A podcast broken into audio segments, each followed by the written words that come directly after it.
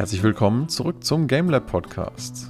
Heute haben wir eine ganz besondere Liste für euch vorbereitet und zwar, ich weiß nicht, wie soll man das nennen? Old but Gold hatte ich mir hier als To-Do aufgeschrieben.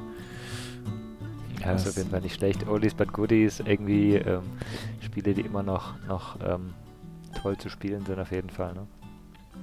Einfach mal um zu gucken, ob es denn Sachen gibt, die es schaffen, wirklich zeitlos zu bleiben, die man egal wann wieder mal auspacken kann. Oder, oder um zu gucken, ob manches davon vielleicht doch einfach nur unserer eigenen Nostalgie geschuldet ist. Und äh, ja, aber vielleicht sind ja für euch ein paar interessante Inputs dabei, die ihr selber mal angucken könnt. Die meisten Sachen bekommt man ja auch für kleines Geld mittlerweile. Ähm, willst, willst, du am Anfang? Ja, genau. Ähm, ich glaube, ich habe das, das, älteste Spiel auf unserer Liste. Ähm, Von wann? Das äh, 1990. 90, okay. Das äh, Anfänge des, des äh, Internets sozusagen mal, aber es ist kein, kein Online-Spiel. Ähm, Secret of Monkey Island. Ähm, immer noch, also die meisten werden es kennen, ähm, vom Hören zumindest. Ähm, es gab ja auch mal ein Remake vor ein paar Jahren, wo man ähm, wo es eine 3D-Grafik gab, aber fand ich da in dem Remake auch sehr schön gemacht, dass man immer zurückschalten konnte auf die, auf die alte Pixel 2D-Grafik. Ähm, das ist für mich ein Spiel, das aus, aus mehreren Gründen immer noch Bestand hat. Zum einen ist es eine, eine sehr hochwertige Pixel-Grafik damals gewesen. Ähm, die auch äh, ja, sehr, sehr schöne Szenen da gebaut hat und ähm, Pixel-Grafik altert einfach irgendwann nicht mehr, sage ich jetzt mal. Ja, vor ähm, allen Dingen jetzt, wo es ja wieder so seit einigen, einigen Jahren schon wieder sehr in Mode gekommen ist, dass Indie-Game-Studios das als stilistisches Mittel für sich nutzen, wo man es echt nicht unterschätzen darf. Also gute Pixel-Grafik ist ja wirklich aufwendig. Ne? Gibt ja Leute, die machen echt nichts anderes und äh, so wirklich so ein Bild in äh, Pixelgrafik nachzubauen, ist halt, manche Leute denken vielleicht, es wäre einfach nur, ne, man illustriert was und macht einen Filter drüber. Aber wenn du es wirklich charmant und äh, stilistisch kongruent und passend machen willst, ist das super viel Arbeit, so ein Pixel-Grafik-Asset wirklich schön zu bauen. Ja, auf jeden Fall. Also es ist, äh, man sieht es auch, man sieht es auch wirklich bei, bei den guten Spielen, die da eine, eine sehr guten, also sehr gute Artists dahinter hatten, ähm, dass, dass die einfach, du, du kannst dir ja eben auch vorstellen, dass das, sagen wir mal, hoch ähm, die Auflösung hochgestellt wird und es ein echtes Bild wird sozusagen. Hm. Und ähm, das ist auf jeden Fall bei, bei Monkey Island, finde ich, sehr gegeben. Das andere ist einfach die, die Story und äh, vor allem die, ähm, ja, die, die Texte, die äh, Wortspiele, ähm, die Witze, das, die sind halt einfach zeitlos, die funktionieren immer. Ähm, egal was, was das Medium ist. Man kann das auch wirklich als, äh, man könnte es als, als Hörbuch sehen und äh, oder hören, dann äh, wird es immer noch funktionieren wahrscheinlich. Ja, weil das Writing einfach total gut ist von dem. Spiel. Genau. Ja, und, und, und noch was zum Thema Pixelgrafik. Ich finde, manche Sachen funktionieren vom Witz oder vom Charme her vielleicht sogar nur wegen dieses Stils. Ich meine, gerade wenn dann mal ein Mund eben nicht aus einer fertig schön gezeichneten äh, Linie wie in einem Cartoon besteht, sondern nur mal so aus vier Pixeln oder so und sich dann also so wie so ein Kasten rauf und runter bewegt, das hat auch einfach einen komplett anderen Appeal als ähm, das Pendant einer, einer Illustration davon. Ne? Also es ist ja ähm, klar, in dem Fall ist es einfach natürlich aus einer anderen Zeit, aber auch wenn man Pixel-Stil heute benutzt, ähm, natürlich auch irgendwo was, wo man einen gewissen Charme oder eine Cuteness oder was auch immer mit abbilden kann, das auch vielleicht nur in diesem Stil funktioniert. Ne? Also ich, ähm, mein persönliches Ding ist es jetzt nicht so, diese Pixel-Grafik, aber ich kann auf jeden Fall äh, wertschätzen, warum das so viel genutzt wird und so viele Leute das mögen. Ne? Ja. Das ist auf jeden Fall, es hat einen, ist halt ein Abstraktionsgrad heutzutage, früher war es das nicht, heute ist es wieder eben, man, man reduziert sich auf eben meistens auch wenige, äh, weniger Farben und, und ähm, weniger Details und ähm, es ist eben nicht so einfach. Ähm. Ja. Diese Art von Reduktion findet sich ja auch in Spielmusik von früher wieder, was wahrscheinlich auch der Grund ist, warum so viele Leute sagen, Spielmusik ist über die Jahre hinweg gar nicht mehr so catchy geworden und so. Ja, ich glaube, das ist aber auch einfach dem simplen Fakt, dass, dass dieser Eindruck so entsteht, geschuldet, dass eben nicht nur die Grafik, sondern auch die Musik sich teilweise eben auf so MIDI-Tracks und so reduzieren musste.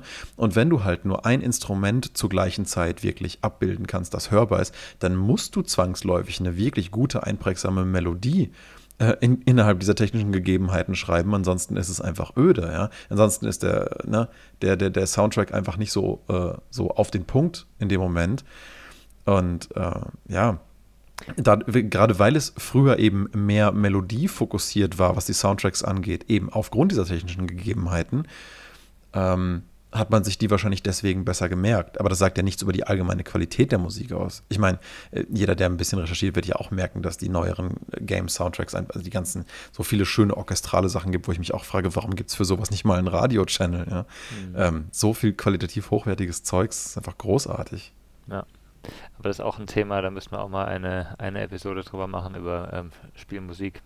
Das oh ja, bitte. Echt, echt ein sehr, sehr schönes äh, schöner Bereich, wo der, der auch eben nicht so viel Beachtung findet an, an vielen Stellen. Es kommt mal, wenn irgendwie neue Technik eingesetzt wird oder ja, wir haben, ich meine, vor, vor, ich glaube beim, beim ersten Battlefield, das irgendwie irgendein äh, großes Orchester eingesetzt hat, da gab es dann, ja, das ganz besonders und irgendwie, wir haben jetzt Geld, um Orchester zu mieten, aber ähm, es gibt ja noch, noch viel, viel andere Aspekte, die damit reinspielen, die auch. Das erste Battlefield-Theme war auch einfach so geil.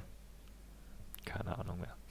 Ja, ja, ja. Aber das ist doch das Schöne an einem Podcast, weißt du, wenn wir dann über Soundtracks reden. Viele Sachen darf man ja tatsächlich so verwenden. Ich meine, das Ding hier ist ja eh nicht monetarisiert, dann können wir auch ein paar Sachen einfach mal einspielen. Mhm. Ähm, so viel, so viel ähm, schönes Zeug einfach.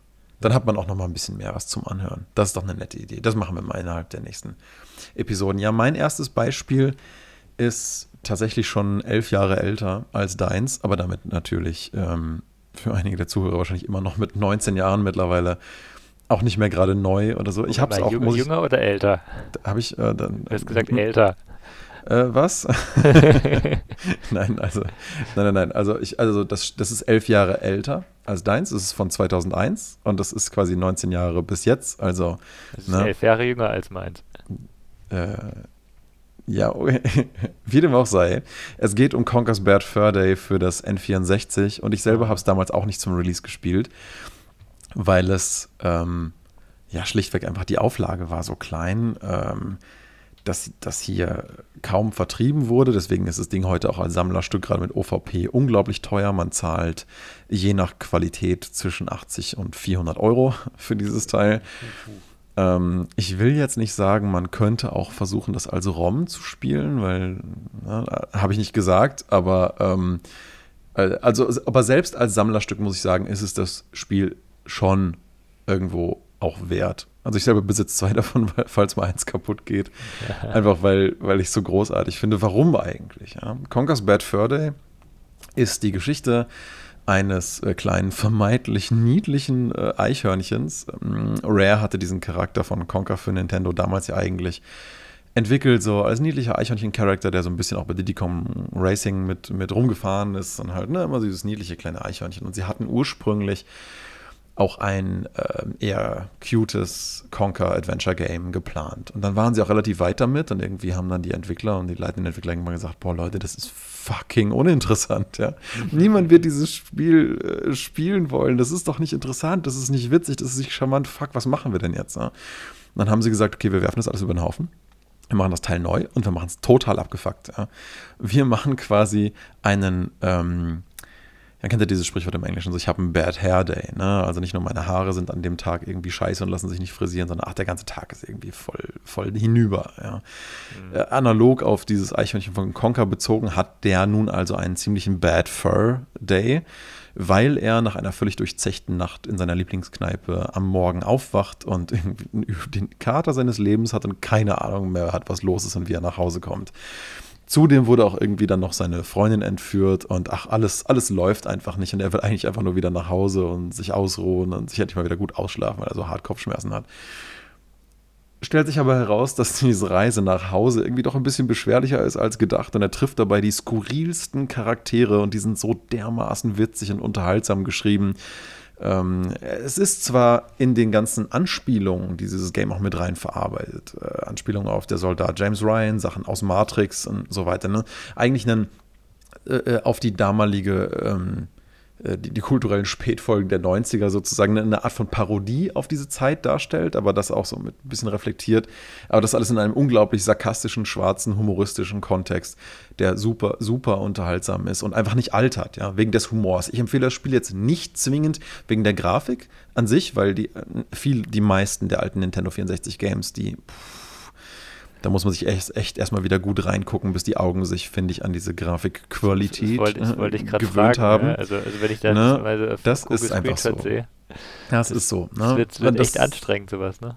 Es gab zwar mal ein Remake, das Conquer Life and Reloaded, aber das war mehr oder weniger, das sah zwar schick aus, aber das war mehr oder weniger zensiert. Die ganzen richtig coolen Sachen waren einfach raus. Der ganze Brach, vieles des brachialen Charmes des alten Originals war weg. Also okay. Conquer Life and Reloaded bitte nicht spielen, dann lieber, lieber die ein, zwei Stunden sich Zeit nehmen, bis die Augen sich augenkrebsmäßig an das N64 wieder gewöhnt haben und dann geht's auch. Und ähm, da, dann, dann lohnt sich das so dermaßen. Einfach nur für Story, Charaktere, Stilistik und auch Soundtrack. Also es gibt ein paar richtig geile Highlights in diesem Game, auch in Bosskämpfen, die einem ein Leben lang, glaube ich, erhalten bleiben und auch äh, für die Leute, die es kennen, auch schön als Insider fungieren. Ähm, wahnsinnig klasse. Hat das Ding darüber hinaus, wenn man es dann eben nicht auf dem Emulator, sondern auf dem richtigen N64-Spiel noch ein paar Controller zu Hause hat, ein riesen, riesen Partyspaß war das damals für Geburtstage, weil, weil einfach so viele geile Multiplayer-Modi dann zusätzlich noch mit drin sind, ja. Nicht nur ist die Story einfach total geil, sarkastisch und unterhaltsam, sondern ähm, der, der Multiplayer-Modus, es könnte heutzutage ein Standalone-Game sein, ja. Okay. Banküberfälle, Rennen auf Dinos, ähm, mit einem mit fliegenden Hoverboard durch Lavahöhlen äh, gegeneinander, so ein lustiges Dino-Eierklau-Spiel, alle möglichen geilen Modi. Ach, dann so was, was fast noch eher an Battlefield erinnert, so ein Versus-Soldier-Modus, wo man auch so Omaha Beach stürmt und so Quark. Okay. Ähm, was die alles reingebaut haben, es ist unglaublich. Also, äh, ne, das kann man sich aus so vielen Gründen kaufen. Deswegen ist das Ding auch so beliebt. Und eben weil es damals nur in englischer Sprache kam, auch in den PAL-Versionen, und man es halt aber irgendwie für Kinder vermarktet hatte, komischerweise, zumindest wirkte das hier in Deutschland so, kam das hier halt voll nicht an und wurde kaum verkauft. Aber dann wurde es schnell wieder aus den Regalen genommen. Jetzt gibt es nur noch voll wenig Exemplare davon und ähm, kommst halt kaum ran. Und deswegen kennt es aber auch für wenige Leute, was super schade ist. Und deswegen eine, eine wärmste, wärmstmögliche Empfehlung hier für diesen schönen, schönen, zeitlosen Klassiker von 2001. Ich glaube, ich, glaub, ich hätte echt grafisch Probleme, da noch reinzukommen. Ich glaube, so mit der, ähm, mit der pinken Nostalgiebrille äh, alles kein Problem, wenn man sich an das äh, Gefühl von damals erinnert, aber ähm, wenn das, äh, also als 3D-Grafik ist echt wahnsinnig schwierig, finde ich, nochmal noch mal reinzukommen. Ja. Für mich zumindest. Also ich brauche mal auch ein Weilchen. Ja. Ich, ich muss mich, wie gesagt, immer erst dran gewöhnen, wie es dann aussieht. Aber ähm, das Lustige ist, ich finde, wenn man sich dann wieder dran gewöhnt hat, ich weiß nicht, wie es damit jetzt jüngeren Leuten geht, die damit so gar nicht aufgewachsen sind. Ich kann halt nicht anders, als dass für mich das immer ein bisschen positiver ist wegen der dranhängenden Nostalgie. Wobei, das stimmt im Fall von Conker's Bad Förder eigentlich kaum. Ich habe dieses Ding erst vor, vor äh, acht Jahren das erste Mal gespielt. Mhm. Ne? Ähm, und da war es ja auch schon elf Jahre alt. Und, und, und ich hatte das gespielt mit Freunden zusammen, also den Story-Modus abwechselnd, aber einfach zum Angucken. Und äh, alle waren einfach total mega begeistert, es einfach scheiß lustig ist. Aber ja, wie gesagt, ne, ich kann das schon verstehen, wenn man sagt, boah, ich komme da grafisch nicht mehr rein. Ich habe auch so ein paar Spiele, ähm, die, ich, die ich auch leider auch das Gefühl habe, da nicht mehr so richtig spielen zu können, einfach weil es jetzt zu alt aussieht. Ich finde es persönlich auch ein bisschen unfair dem jeweiligen Spiel gegenüber, aber ja, kann man nichts gegen machen. Ne? Ich meine, die Industrie hat sich halt mega weiterentwickelt. Ich habe nachher noch so ein Beispiel übrigens für Kack 3D-Grafik, mhm. aber äh, tolles Storytelling. Aber mach, mach du erstmal noch dein nächstes. Ja, ich habe ich hab die Kategorie eigentlich rausgenommen, weil eben für mich sind die, sind die eher nicht spielbar. Ähm, aber es ist mhm. sehr interessant eben. Für den einen ist es so, für den anderen anders. Ähm, genau, ich, wenn wir jetzt, wenn wir jetzt ähm, historisch weitergehen, bin ich erst 1996 angekommen. Ähm, ein Spiel, das ich hauptsächlich auch aus Nostalgiegründen, glaube ich, ähm, immer wieder ähm, anfass oder ähm, weiterspiel, ist äh, Lords of the Realm 2. ist ein, ein Strategiespiel ähm, von 1996. Ähm, damals natürlich auch Pixel Igel-Grafik auf jeden Fall. Das ist nicht das, was man heutzutage als Pixel-Grafik sehen würde wahrscheinlich. Ähm, ist ein Spiel mit, mit sehr einfacher Spielmechanik, würde ich sagen. Es hat keine, ähm, also man muss nicht, man muss nicht wahnsinnig viel nachdenken, sehr ein Spiel zum, zum Nebenbeispielen, ähm, gerade wenn man es schon, schon kennt eigentlich. Ähm, es gibt ein paar Strategien, der kann die ähm, sehr rudimentäre KI einfach nicht äh, dagegenhalten, sage ich mal. Ähm, und ähm, wenn man wenn man die kennt, dann ist es sehr sehr simpel. Aber ich finde eben an sich ein sehr rundes Bild, das das Spiel abliefert. Ne? Es hat einen äh, also das ist prinzipiell eine Landkartenübersicht, wo du, wo du eben dein, äh, dein Reich eroberst und irgendwann zum ähm, eben zum Herrscher des, äh, des ganzen Landes sozusagen aufsteigst. Ähm, das hat auch humoristisch gesehen, nicht sehr viel, aber so ein bisschen der Kontakt zu den anderen ähm, Baronen und, und äh, Grafen und so weiter ähm, ist, äh, ist ganz nett. Du schreibst dir immer Briefchen und wenn sie dich gern haben, dann, ähm, dann sagen sie, ach ja, alles gut, schön, dass du mir irgendwie Geld geschenkt hast oder sowas. Ähm, und wenn du irgendwie mal sie angegriffen hast, dann beleidigen sie dich auf ähm, humoristische Weise und sagen, oh, äh, deine, deine Mama ist aber ganz böse und äh, was weiß ich was. Also so, so, äh, schon auf ich sag mal, ähm, es ist nicht, äh, nicht PG-18 oder was, ne, aber so ein bisschen, äh, bisschen Beleidigungen sind drin, aber die eben die lustig sind, wenn es von irgendeiner, dem, dem, äh, sag mal, dem eitlen Grafen von irgendwas äh, Ach, Beleidigungen machen doch alles besser. Äh, finde ich, find ich auch, wenn die schön gemacht sind, ne? wenn, du, wenn du dabei lachen kannst, dann äh, total. Ne? War das nicht auch bei Monkey Island, bei dem ersten Beispiel auch so ein bisschen so? Da ja. musst du noch auch in irgendeinem Fight auch irgendwen beleidigen, bis der aufgegeben hat. Ne? War das nicht so? Gab es da nicht sowas? Ja, du, du, es gibt den, den Schwertkampf, äh, wo, du, wo du eben Schwert erstmal gegen den Schwertmeister lernen musst und danach äh, es weiter und effektiv kämpfst du halt nicht ne, physisch. Heutzutage wird es halt irgendwie mit dem, mit dem Schwert rumhacken und sondern ähm, der eine macht eine Beleidigung, der andere muss die passende Antwort finden. Ne?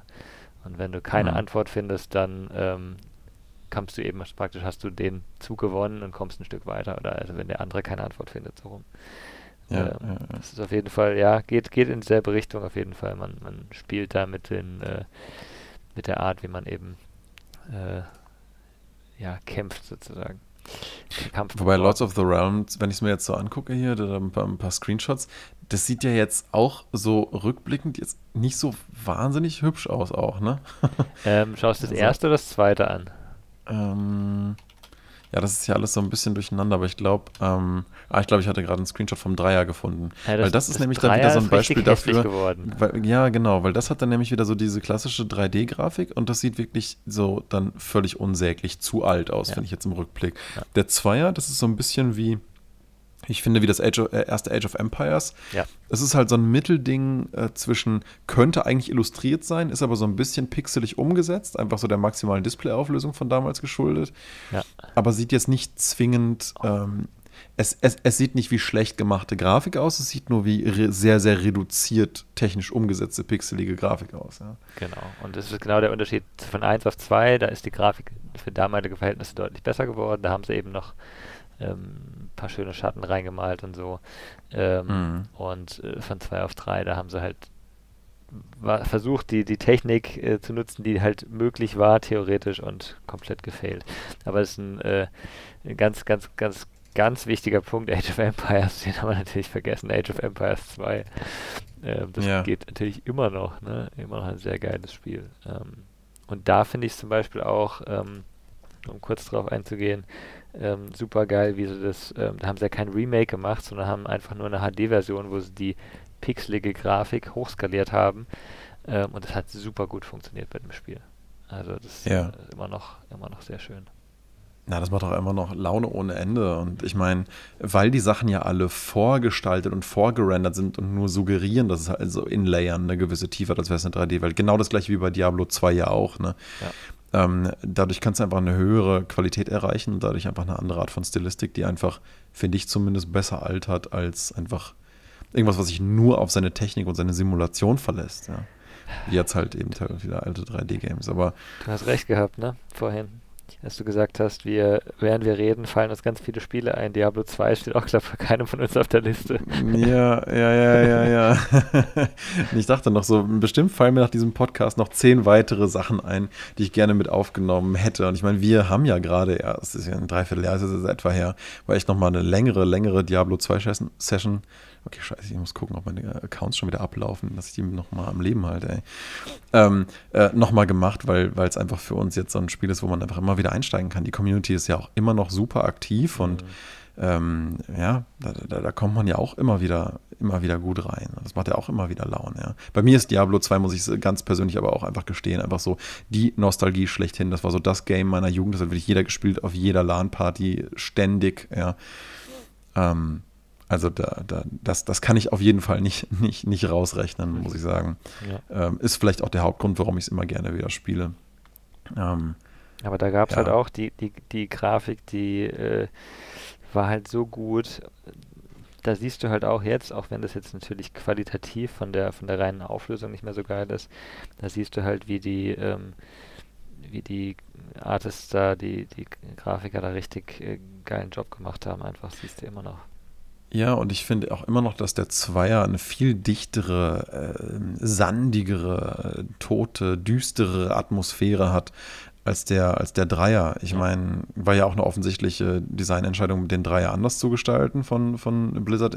Sieht ja auch wirklich den anderen Ansatz nachher im fertigen Produkt. Aber mir persönlich hat das einfach viel besser gefallen. Das, das hat sich alles viel atmosphärischer, die Welt viel konsistenter, weniger auf Unterhaltung und Action getrimmt, sondern halt auf Geschichte, auf die Geschichte der, der, der Welt, in der es halt spielt. Und ähm, mir persönlich ist das immer viel wichtiger als der reine Unterhaltungsfaktor von so einem Spiel. Ja. Gerade wenn es so eine, so eine dichte Lore einfach mitbringt und dann will ich die auch erleben, auch in der Spielwelt. Das sind dann auch die Games, wo ich immer am meisten Zeit reinstecke, wenn ich das Gefühl habe, die, die, die Welt packt mich irgendwie und ich möchte mich gerne darin aufhalten. Ähm, das, solche Sachen bleiben mir doch immer am meisten hängen irgendwie, ja. Aber was dann wieder so das Gegenbeispiel angeht, halt so, so, so mittelmäßig bis schlecht gealterte 3D-Grafik und man das eher aus anderen Gründen spielen sollte, habe ich noch mit ähm, The Bard's Tale von 2004 für die PlayStation 2. Mhm. Das war der erste und bislang auch einzige Teil, den ich aus dieser Reihe eigentlich von Spielen, der Bard's Tale-Reihe, gespielt habe. Aber ich glaube, das war ein super äh, Ersteinstieg, weil äh, ich habe selten ein Spiel gespielt, also neben Conker's Bad Fur Day, was so sehr einfach durch seinen Humor und sein Writing einfach komplett überzeugt hat, ähm, wie, wie, wie, dieses Ding. Also damals waren auch Spiel, so Fourth Wall Breaker Spiele noch nicht so populär, wie das heute vielleicht ähm, des Öfteren mal der Fall ist. Da war das schon die Ausnahme, wenn mal in The Metal Gear Solid äh, dann mal sowas äh, stattgefunden hat. Aber ähm, The Bard's Tale ist wirklich eher fast wie so eine Art ähm, Deadpool-Konzept ja, in Spielform und, und der Typ, der regt sich halt, er ist dann halt ein absolutes Arsch, ja. Er regt sich auch die ganze Zeit über alles auf. Er muss halt dann auch so diese ganz klischeehaften Quests immer machen und ihm geht das total auf den Keks, dass er halt dieses ganze Zeug äh, machen muss und den Sinn darin nicht sieht, ja. Warum muss ich in der ersten Mission irgendwelche Ratten im Keller erledigen oder äh, vielleicht geht dabei dann doch irgendwas schief und plötzlich wird daraus doch irgendwie eine, eine halbwegs epische Quest, bei der wieder irgendwas übelst schief geht oder ähm, warum ist da schon wieder irgendwie eine Frau in Not, die, die mit irgendwas nicht klarkommt? Warum muss ich jetzt von einem NPC zum anderen rennen und äh, warum sind die alle Klone voneinander oder ähm, regt sich vielleicht mal drüber jemand auf, ähm, äh, warum ich eigentlich alle Fässer überall kaputt machen muss und kommt dann vielleicht sozusagen jemand, der dann sagt, komm, pass mal auf, ja, du bezahlst jetzt für, die ganzen, für den ganzen scheiß Schaden, den du hier anrichtest, ja. Du meinst ja doch, weil nicht ernsthaft jedes Fass kaputt zu machen, in jede scheiß Truhe, in jedem scheiß Haus reingucken zu müssen. Was bist du eigentlich für einer, ja? Äh, und so Sachen. Also diese ganzen Sachen, die man in RPGs einfach immer macht, thematisiert halt dieses Spiel und es ist so scheiß lustig. Mhm. Ähm, und das, das ist einfach total ähm, spielenswert. Ja. Das hat Magica später ja aufgegriffen, ne? die, die ja auch an dieses äh, Fantasy-RPG-Thema sehr mit sehr viel Humor rangehen. Da ist, glaube ich, auch am Anfang hier, mach, mach die drei Kisten kaputt und äh, dann sagt dir einer, Moment mal, wir hören jetzt mal auf, Kisten kaputt zu machen, in fremde Häuser zu gehen, ja. die auszurauben. Ähm, hier, du kriegst das Geld auch so. Also ja, ja. Ich hatte auch irgendwann mal noch so ein älteres Game für die PS2 gespielt. Mana Chemia hieß das, glaube ich. Mhm. Und ähm, die waren sich auch schon darüber bewusst, dass dieses ständige Reingegucke in irgendwelche Fässer und dass man daran irgendwas Tolles findet, auch irgendwie ein bisschen banal ist. In dem Spiel war es dann so gelöst, dass jedes Mal, wenn du dann, du kannst jedes Fass im Game ansprechen, aber der Charakter schreit dieses Fass dann einfach nur mit den Worten Barrel an, ja. Okay. Und das war's dann. Aber es gibt halt nie was zu looten, ja. Okay. Ja, irgendwie auch mal ein ganz witziges Detail. Auf, dann, ne? Ja, dann lässt man es auch irgendwann. Ja, aber man denkt sich trotzdem, weißt du, vielleicht haben sie ja dann doch irgendwie, vielleicht oh. hat sich das Spiel ja doch die ganze Zeit nur verarscht, vielleicht gibt es ja doch einmal irgendwo ein und du sprichst halt trotzdem jedes Scheißfass an. Ne? Weil da war so drauf konditioniert bist. Aber es gibt einfach im ganzen Game, soweit ich weiß, kein Fass, wo was drin ist. Es ist einfach schön, dass, schön, dass es mal so aufgegriffen ne? wird. Ja, ja, ja. Ja. Nee, wie gesagt, The Bard's Tale ist, ähm, darüber hinaus hat das aber auch echt eine verdammt witzige Story und ähm, auch gerade zum Ende hin ein paar witzige Entscheidungsfreiheiten, äh, die man da vielleicht äh, so nicht erwartet hätte. Also, äh, ja, es sieht richtig müllig aus mittlerweile, aber es ist so scheiß lustig. Meine damalige Freundin hat da sogar fast komplett daneben gesessen, obwohl die sich überhaupt nicht für Games interessiert hat. Die fand das eigentlich alles total unnötig und so. Dann hatte ich The Bard's Tale angefangen Und die hat fast die ganze Zeit daneben gesessen, weil sie meinte, sie fand es so dermaßen lustig. Mhm. Ja, das, ihr war gar nicht bewusst, dass, sowas, dass es sowas in Spielen auch gibt. Ja. Fand ich auch ein witziges Erlebnis, so als Side Note. Ja, ja ähm, ich habe das, glaube ich, irgendwann mal auf dem Tablet gespielt, als es dann für, für Android mal draußen war und fand es eigentlich auch eine interessante und gute Art, alte Spiele nochmal ähm, noch zu, zu machen, weil du hast dann, dann doch wieder ein, ein, kleineres Fenster sozusagen, das du reinschaust, nicht einen riesen Bildschirm, ähm, mhm. was ja bei, bei manchen dieser älteren Grafiken einfach auch ein Problem ist. Ne? Also gerade ähm, ja. sowas, was du vorhin hattest, Conker's Bad Fur Day, wenn du dir dann einen, einen alten äh, Röhrenfernseher hinstellst, dann macht das wahrscheinlich super Spaß und sehr schnell. Aber auf dem, ja. ähm, auf dem Flachbildschirm musst du halt eine ganze Weile eben dich, dich wieder reinbegeben. Ja, weil durch die fehlenden Pixel, die du halt nicht mehr siehst auf unseren neueren Screens, halt halt die ganze, diese Grobkörnigkeit und diese perfekte Auflösung für den Fernseher sozusagen verloren geht. Ja. Es sieht auf besseren Displays eigentlich sogar unnötig matschig aus. Das heißt, das Schönste, wie man es eigentlich spielen kann, ist tatsächlich in irgendeiner Form entweder ein Emulator, der Emulator-Screen, der einem diesen Effekt simuliert, was aber auch nur hm, mehr oder weniger unzureichend funktioniert ähm, oder es halt tatsächlich sich einfach auf Kleinanzeigen, ich meine, die Leute verschenken ja ständig so Zeug, das will ja keiner mehr haben, ja. Sich einfach für 0 Euro irgendwo so einen alten Röhrenfernseher zu holen und es darauf dann zu spielen, ähm, ist wahrscheinlich sogar fast das beste Erlebnis irgendwie. Wahrscheinlich, ja. Ja.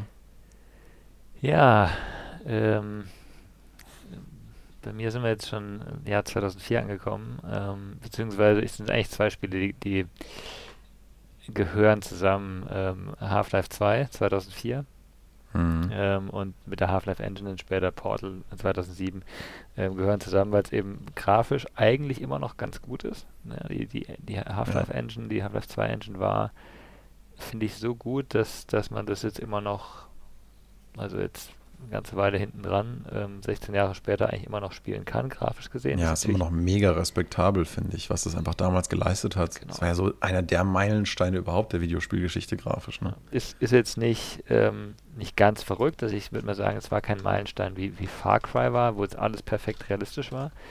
Aber es war halt einfach so gut und ist immer noch so gut, ähm, dass es Spaß macht. Und äh, bei Half-Life 2 ist natürlich auch eine geile Story dabei, ein, ein sehr, sehr geiles, ähm, also das, das Gameplay, die, die Steuerung, das ist alles super toll abgestimmt. Das ist, da sieht man, finde ich, bei, bei Valve, wie viel Wert die auf, ähm, auf sowas gelegt haben. Und bei Portal, äh, ich meine, die Story, die, die lustigen Dialoge, äh, das, das macht natürlich ganz viel aus. Wieder, ne? Also Humor ist, ja, glaube ich, ein ja, Faktor, der ganz stark reinspielt in diese diese kann ich Spiele später noch weiterspielen. Ne? Ja, witzig, weil die ersten beiden Picks, die ich hatte, äh, Conker und Bart's Tale, waren ja beide genau aus den Gründen. Ja. Und mein drittes Beispiel, zu dem ich gleich komme, lustigerweise auch. Es ist mir gar nicht aufgefallen, so als gemeinsamer Nenner, aber du hattest es ja auch schon bei, weißt du, bei Monkey Island und bei dem ähm, Lords of the Realm 2, meintest du ja auch äh, ähnliches was dazu, ne? Es, es ist, ist, halt. Nicht so extrem vielleicht wie bei, wie bei deinen Spielen, ja, aber es ist ein ja, Teil davon auf jeden Fall, der, der dazu beiträgt, dass es immer noch Spaß macht, weil Humor ist halt oft, nicht immer, aber oft zeitlos. Ne? Es trägt halt unglaublich viel. Ne? Ein gutes Skript mit tollem Humor, ähm, wenn dich das an sich unterhält, dann würde ja wahrscheinlich sogar schon fast das Audio reichen, um einfach ein witziges Erlebnis zu sein. Ja. Und es wertet einfach das Gesamterlebnis so auf. Ich sage jetzt nicht, man muss in jedem Spiel Humor verwenden, in ganz viele Erlebnisse passt das ja auch gar nicht rein. Äh, aber aber gerade in den Settings, wo es passt, wenn es da gut eingesetzt wird, und wir sehen das heutzutage, finde ich, leider gar nicht mehr so oft. In den 90ern und den frühen 2000ern war das ja sehr, sehr viel häufiger der Fall, dass da Sachen auch einfach mal eher sowieso Comedy-Games, so einfach lustige, unterhaltsame, skurrile, will ich es mal zusammenfassen, Spiele umgesetzt wurden.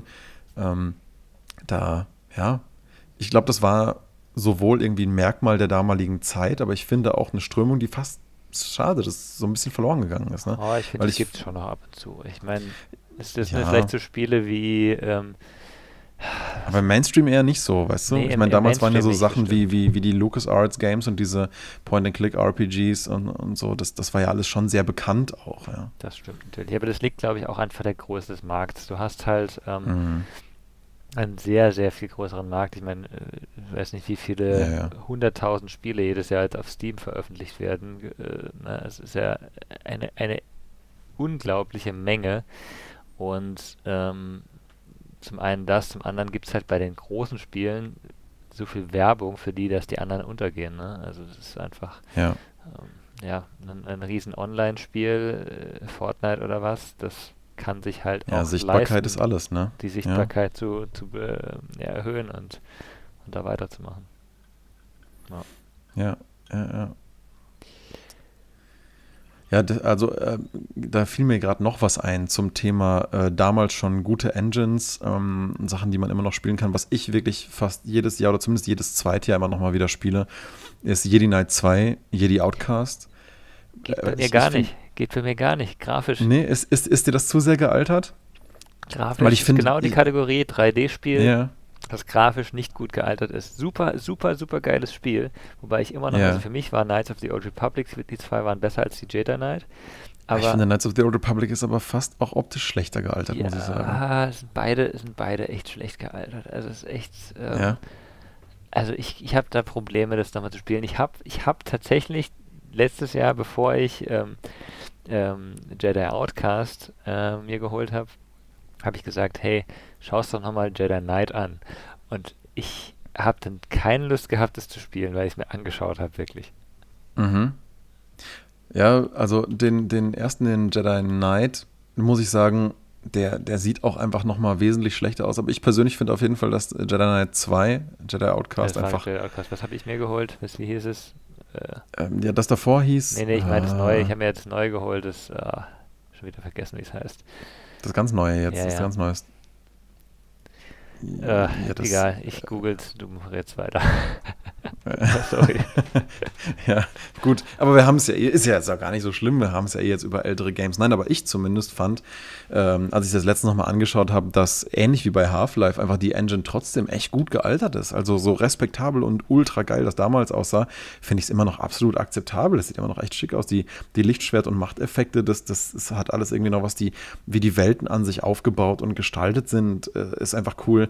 Aber vor allen Dingen, was ich an Jedi Knight 2 immer noch meiner Meinung nach das beste Star Wars Game äh, überhaupt finde, ist einfach die Art des Pacings, äh, wie diese Story verläuft und ähm, so, so, so, als, als Gesamtkonstrukt, wie man seine Machtfähigkeiten erwirbt und einsetzt und so weiter. Du fängst nämlich eben nicht mit dem Lichtschwert an und, und lernst es später erst in diesem Jedi-Tempel, dir überhaupt diese ganzen Sachen wieder anzueignen, dann überhaupt wieder ein Lichtschwert zu haben. Dann lernst du nämlich auch viel mehr wertzuschätzen, weil bis zu dem Zeitpunkt musst du mit den gleichen Mitteln kämpfen wie alle deine Gegner, mit den gleichen Waffen und Blastern und so weiter. Und, und dann wird plötzlich dieses Lichtschwert zu einem mega Upgrade. Ja, auf einmal kannst du alle Schüsse reflektieren, bis auf so ein paar bestimmte Sniper und Granaten und so. Aber die schiebst du halt mit dem Machtschub zurück oder, oder so. Ähm, äh, hast, du, hast du plötzlich den mega, mega Power-Vorteil. Ja. Und da ist es auch Storytelling-technisch und, und vom Pacing her super, dass du kurzzeitig dann das Gefühl hast, so overpowered zu sein. Und dann deine Gegner halt auch ähm, sozusagen, na, dann hast du auch mehr mit Lichtschwertkämpfen zu tun. Und, und dann wird das dadurch auch wieder spannend. Aber das ist was, was ich finde in dem neuen Jedi Fallen Order. Ja. Äh, danach hast du gesucht. Ja. Ja. Jetzt fiel es mir gerade wieder ein. Ähm, zum Beispiel nicht so ist. Nee, ähm, da, da, hast du, das ist, ne, das ist wirklich alles toll umgesetzt und das ist epische, epische Szenerien und alles geil, ja. Aber es hat halt ein Dark Souls-Kampfsystem und ein Dark Souls und, und, und, und, und ein Kernelement des Dark Souls-Kampfsystems ist halt immer eine hohe Challenge, weil deine Gegner auf deinem Level sind.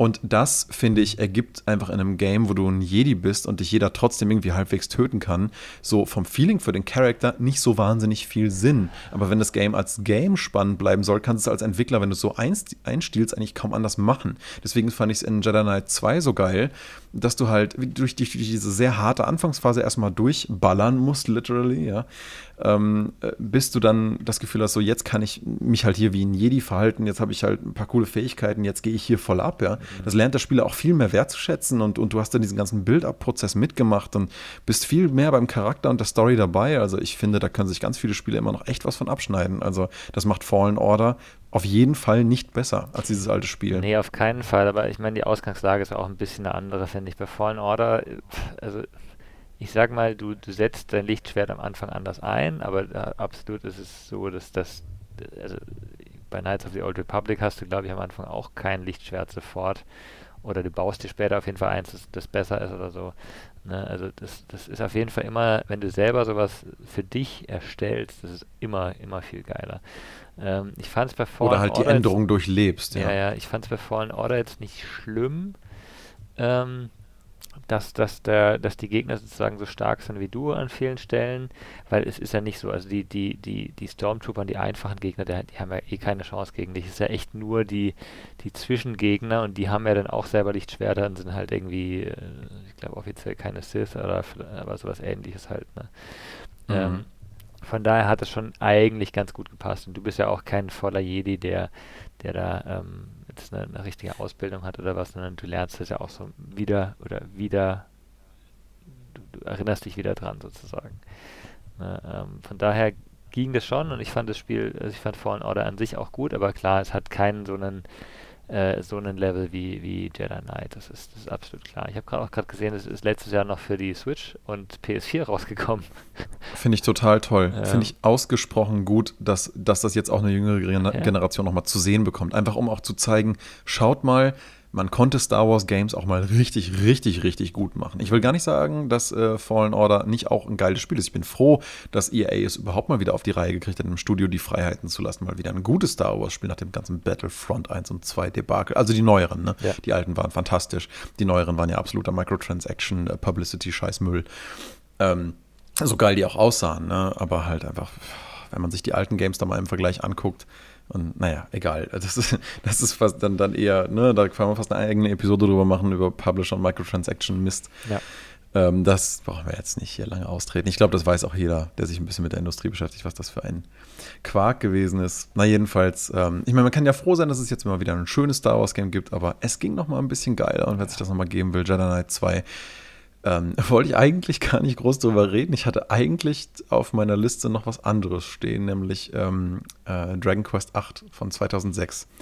Und da komme ich noch mal zu dem Thema Humor von vor eben zurück, äh, aber auch aufs Thema Stilistik, weil also ähm, mal kurz zum Kontext. Die Dragon Quest-Reihe, die gibt es ja in Japan schon sehr, sehr lange. Und die Character Designs stammen ja zumindest bis zu einem gewissen Punkt, hat Akira Toriyama, der Dragon Ball-Zeichner, ja viel auch an äh, Designs beigesteuert. Mittlerweile ähm, haben die das ja selber übernommen. Aber es ist zumindest immer noch in dem Stile äh, davon. Also wer Dragon Ball stilistisch mag, der hat sowieso wahrscheinlich schon von der Dragon Quest-Reihe äh, mehr als nur gehört sondern auch gespielt. Und der Achter ist meiner Meinung nach so die, die Krönung der Schöpfung irgendwie, was diese ganze Reihe angeht. Ich will gar nicht sagen, dass Dragon Quest 11, ähm, Echoes of an Elusive äh, Age hieß es, glaube ich, ähm, kam ja auch, äh, ist auch gar nicht so lange her, 2018, glaube ich, rausgekommen.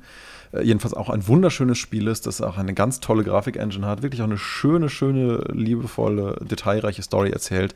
Und dennoch, Dragon Quest 8, die Reise des verwunschenen Königs, ist ähm, das strotzt nur geradezu von wahnsinnig toller äh, Charakterperformance, interessanten Dynamiken, einem kleinen, äh, froschähnlich aussehenden, völlig arrogant überzogenen König, der verflucht wurde. Also er ist eigentlich ein König, aber er wurde verflucht von jemandem und, und seine Prinzessin auch, die ist jetzt ein Pferd und die versuchen halt irgendwie diesen Fluch von sich äh, zu heben. Und du als der Held zusammen mit dem Banditen Yanges reist halt mit den beiden durch die Welt und lernst alle möglichen Leute kennen, um irgendwie auf die Schliche zu kommen kommen, zu kommen, wie denn dieser Fluch da zustande gekommen ist, wer daran schuld ist und wie man das vielleicht wieder behebt.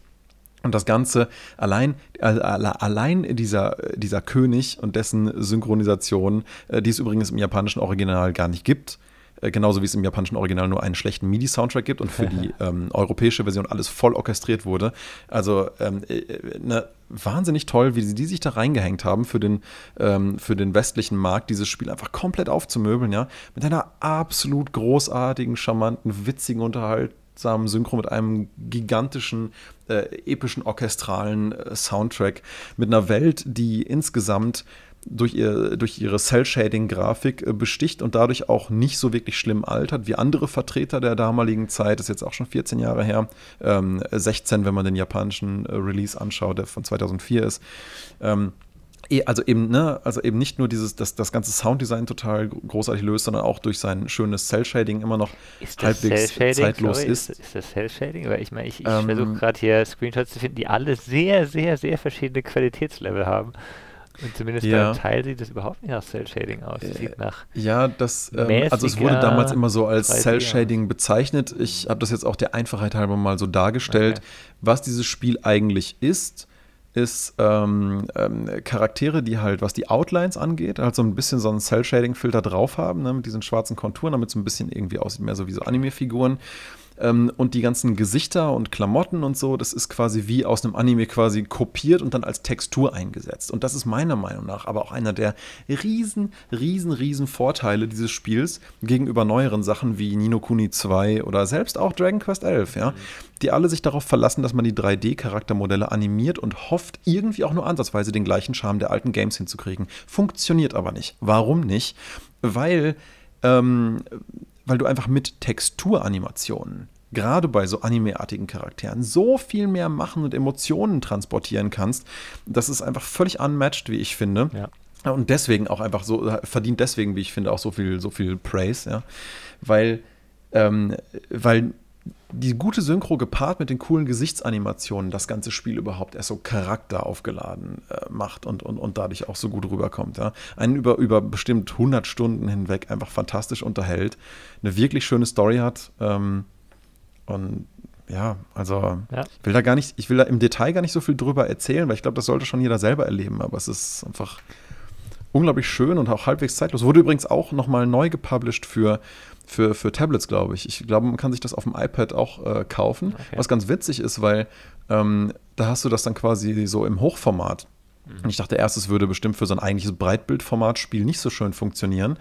Aber nee, ich habe es mir da mal angeschaut und ähm, das ähm, das sieht wirklich nett aus. Vor allen Dingen, ich habe es selber irgendwann mal auch als Image dann auf einem Emulator mal angetestet, das alte PS2-Game. Und wenn, und wenn der Upscaler von dem Emulator gut ist, ne, dann sehen die Charaktere aus, als, als wäre das ein Spiel von jetzt vor ein paar Jahren erst. Ne? Klar, die Welt drumherum, die 3D-Modelle sind vielleicht nicht so cool und knackscharf und das ist nicht alles so schön gerendert. Aber die Charaktere, ich sagte, das ist absolut der Wahnsinn. Ne? Also in Full HD sieht das richtig, richtig, richtig fein aus. Und deswegen schön. hat, glaube ich, auch, auch die für, der, für den Tablet-Port das Upscaling so gut funktioniert. Sie haben es dann ja auch nochmal für den New 3DS gebracht. Auf dem kleinen Screen sieht sowieso nochmal einen Ticken besser aus, wie du vorhin schon meintest, ne, von wegen Handyports und so. Ja. Also auf dem 3DS sieht das auch richtig geil aus. Da haben sie sogar noch mal extra Dungeons und zwei weitere spielbare, freischaltbare Charaktere hinzugemacht. Meiner Meinung nach ein absolut gelungenes Remake mit einem verschnellerbaren äh, Kampfmodus, mit Platzhalter-Monstern äh, auf der Karte statt äh, Zufallsencounter. Auch ein wesentliches Upgrade, ja. Also eigentlich ist fast alles an der New 3DS-Variante besser. Bis auf den fucking Soundtrack. Weil der Soundtrack in der New 3DS-Variante via MIDI ist, verstehe. Wer will wahrscheinlich Lizenzprobleme. In Japan ist es ja alles ein bisschen komisch. Okay. Das ist das, der einzige einzige Caveat, wo ich sagen würde, boah, pff, schade, schade, schade. Ansonsten den PS2-Release mal auf dem Emulator spielen oder so. Ja. Äh, Habe ich nicht gesagt. Also könnte man mal, ne, wenn man, ja. Aber da sieht es eigentlich fast am nettesten aus. Wie siehst du es denn in, im, im Vergleich? Also äh, es gibt ja, also Final Fantasy ist ja auch eine lange Serie, die, mhm. wo sicher auch einige Leute sagen, ähm, dass gewisse der alten Teile immer noch ganz toll sind. Ähm, ist da irgendein ein Vergleich für dich da? Oder? Also ich kenne ganz viele Leute, die unglaublich gerne jedes Jahr wieder Final Fantasy VII spielen und auch sagen, das ist das Game schlichthin äh, für sie, was sie immer wieder spielen müssen. Mhm. Ähm, das hat ja damals auch dadurch vor allen Dingen äh, grafisch bestochen, dass die ganzen pre-renderten Hintergründe dieses Spiel einfach so viel krass besser aussehen haben lassen, als man das damals technisch auf der PS1 überhaupt konnte. Ja. ja. Weil allein aus dem Grund, neben dem echt schönen Storytelling, halt das Spiel der, der, des Jahrzehnts für, für viele, viele Leute und die, die Fans dieser Reihe. Ähm, nichtsdestotrotz, äh, also ich, ich, ich würde tatsächlich sagen, dass der, dass der Siebener so der ist, der immer noch so am meisten hochgehalten wird, der Achter und der Neuner, vor Dingen auch der Neuner auch, ja. Ähm, nur ich finde, den Games, also wenn man jetzt mal nur die Grafik vergleichen möchte, ist man nicht über die Story gesprochen, wobei ich finde, dass sie aus unterschiedlichen Gründen schon miteinander mithalten können, der Dragon Quest 8 und, und, der, und der 9er von Final Fantasy. Ist halt komplett unterschiedliche Erzählweise, eine völlig andere Thematik und so weiter. Das lassen wir jetzt mal dahingestellt, aber ähm, ähm, die Grafik. Ich habe es irgendwann nochmal probiert, den 8er und den 9er nochmal zu spielen. Mhm. Ähm, und muss sagen, die sind, wie ich finde, wesentlich schlechter gealtert, weil das halt, das ist dann ja wirklich auch, auch zu einem äh, zu einem Großteil auch 3D von den Modellen. Und, und, und wenn du das mal auf einem Upscaler spielst, dann siehst du einfach auch den Kontrast von Hintergrund und Figur. Und irgendwie wirkt es dann nicht mehr so richtig passend, wie wenn du alles auf einem Röhrenmonitor spielst, wie damals den, den, den, ja, den 7er, 8er, 9er. Ähm, da, da, kommt das einfach äh, symbiotisch besser zusammen. Ich meine, das Charaktermodell von Cloud im, im 7er, ähm, je, mh, eine je neuere Version du davon spielst, umso unpassender wirkt der Charakter vor dem Hintergrund.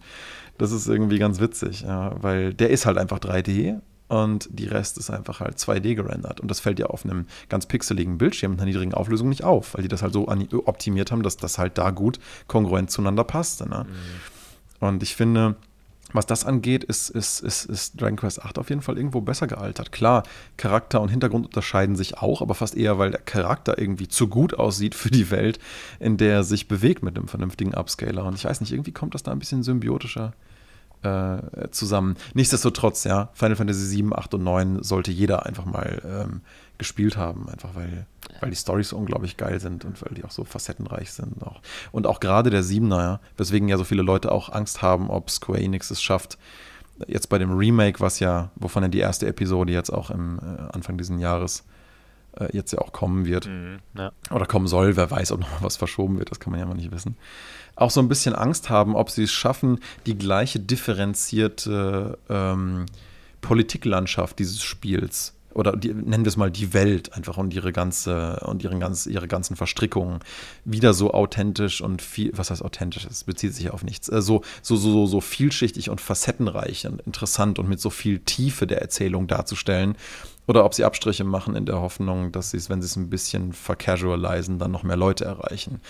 Darüber sind noch nicht so viele Infos raus. Äh, hoffen wir mal, dass sie möglichst nah am Original bleiben. Aktuell ist sogar fast eher die Vermutung, dass man eher noch, weil es ja eben in drei großen Episoden rauskommen wird müssen, weil das Spiel einfach zu umfangreich ist, mhm, ja. um es an einem Stück zu produzieren, eher vielleicht nochmal eher Content hinzufügen oder vielleicht mal einen neuen äh, Bösewicht hinzufügen in die erste Episode, weil den eigentlichen Antagonisten dieses Spiels, den triffst du erst, also das entwickelt sich erst so nach und nach mhm. und ein mhm. bisschen später. Aber damit die Leute halt dann vielleicht davon nicht gelangweilt sind, weil in dieser ersten Episode kein großer Konflikt da ist, Vielleicht machen sie noch so einen Zwischenantagonisten rein. Was ich davon halten soll, weiß ich noch nicht so richtig. Vielleicht setzen sie es schön um. Ich kann mir darüber erst ein Urteil erlauben, wenn ich es gesehen habe. Aber ich denke, ja, das ähm, ist auf jeden Fall auch ein spannender Prozess, ne? Mal zu sehen, wie so alte Fan-Favorites, wo jahrelang, jahrzehntelang gesagt wurde, nee, ähm, können wir nicht wieder auflegen, ist viel zu viel Aufwand. Jetzt dann doch, man, man schaut, wie man das wieder ähm, ja. auf eine moderne Art und Weise hier in die Neuzeit bringen kann und hoffentlich einen kulturell ähnliches, ähnlich relevantes Erlebnis wie den damaligen Siebener hinterlässt. Ja. Ich bin mal vorsichtig optimistisch, wer weiß. Man kann gespannt sein auf jeden Fall. Ähm, bin ja eher, äh, ich habe irgendwann mal, glaube ich, Final Fantasy 2 gespielt und das war's, aber ähm, Das ist schon ein Weilchen her, ne? Ja, nee, nee, ich habe das viel später gespielt, her. weil ich irgendwann mal gehört habe, es wäre so toll. Ähm, ja. Und die danach, die waren dann halt eben mit der mit der 3D der einfachen 3D-Grafik für mich auch schon nicht mehr spielbar. Und das 2 ist ja noch, ähm, noch 2D, von daher war das mhm. eher mein, mein Ding. Ähm, gute, gute Überleitung. 2D funktioniert, glaube ich, auch, ist, glaube ich, auch einfacher, ähm, eben, eben in die Vergangenheit zu schauen mit 2D. Ähm, und ähm, also bei mir steht als nächstes auf der Liste ähm, Super Meat Boy.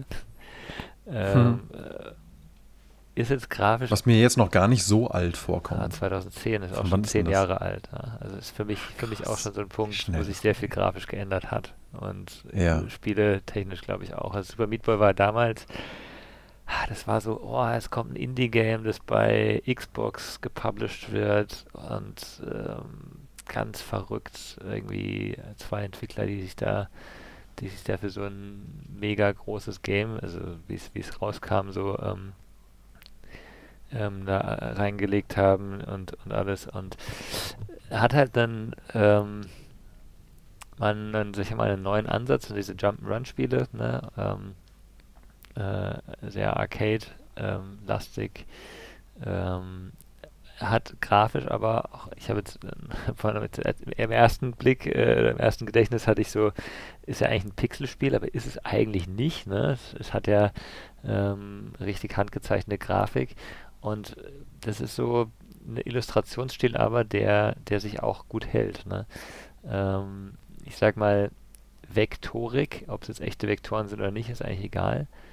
Ähm, das, das funktioniert halt auch noch sehr viel später. Ne? Diese 2D gezeichneten ja. Stile, die, ähm, die man gut hochskalieren kann. Wenn das jetzt nur Photoshop gemalt ist, vielleicht nicht so gut. Aber ähm, ja, insgesamt und also grafisch. Ja, gerade wenn es so vektorillustrativ Ja, ist, genau. äh, dann, dann kannst du es ja Ja. beliebig einfach hochskalieren. Und das ist halt grafisch das eine. Und das andere finde ich, ähm, Super Meat Boy hat einen, ich meine, die Story ist jetzt so, äh, kann man mögen oder nicht, aber es hat einfach von den, vom, vom Spieletyp, ne, vom Spielflow, du hast über die Level einen sehr, sehr guten Flow.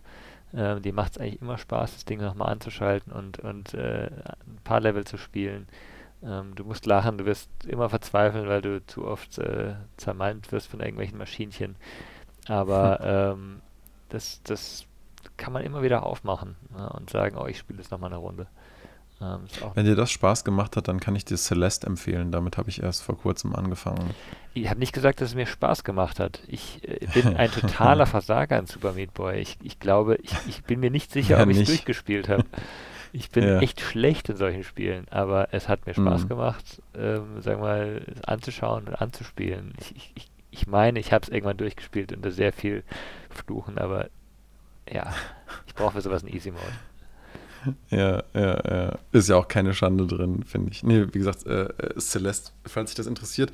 Es ist auch im Prinzip so eine Art von Plattform, wo man auch viel rumspringen und dashen und ähm, Obstacles überwinden muss. Und es kann auch echt stressig sein, aber das ganze Ding webt diese, äh, dieses Platforming wirklich in eine schöne Metastory Mhm, ja. von einem jungen Mädchen, das eigentlich echt ziemlich äh, äh, psychische Probleme hat und webt diese aber auf eine interessante Art und Weise in das Leveldesign ein.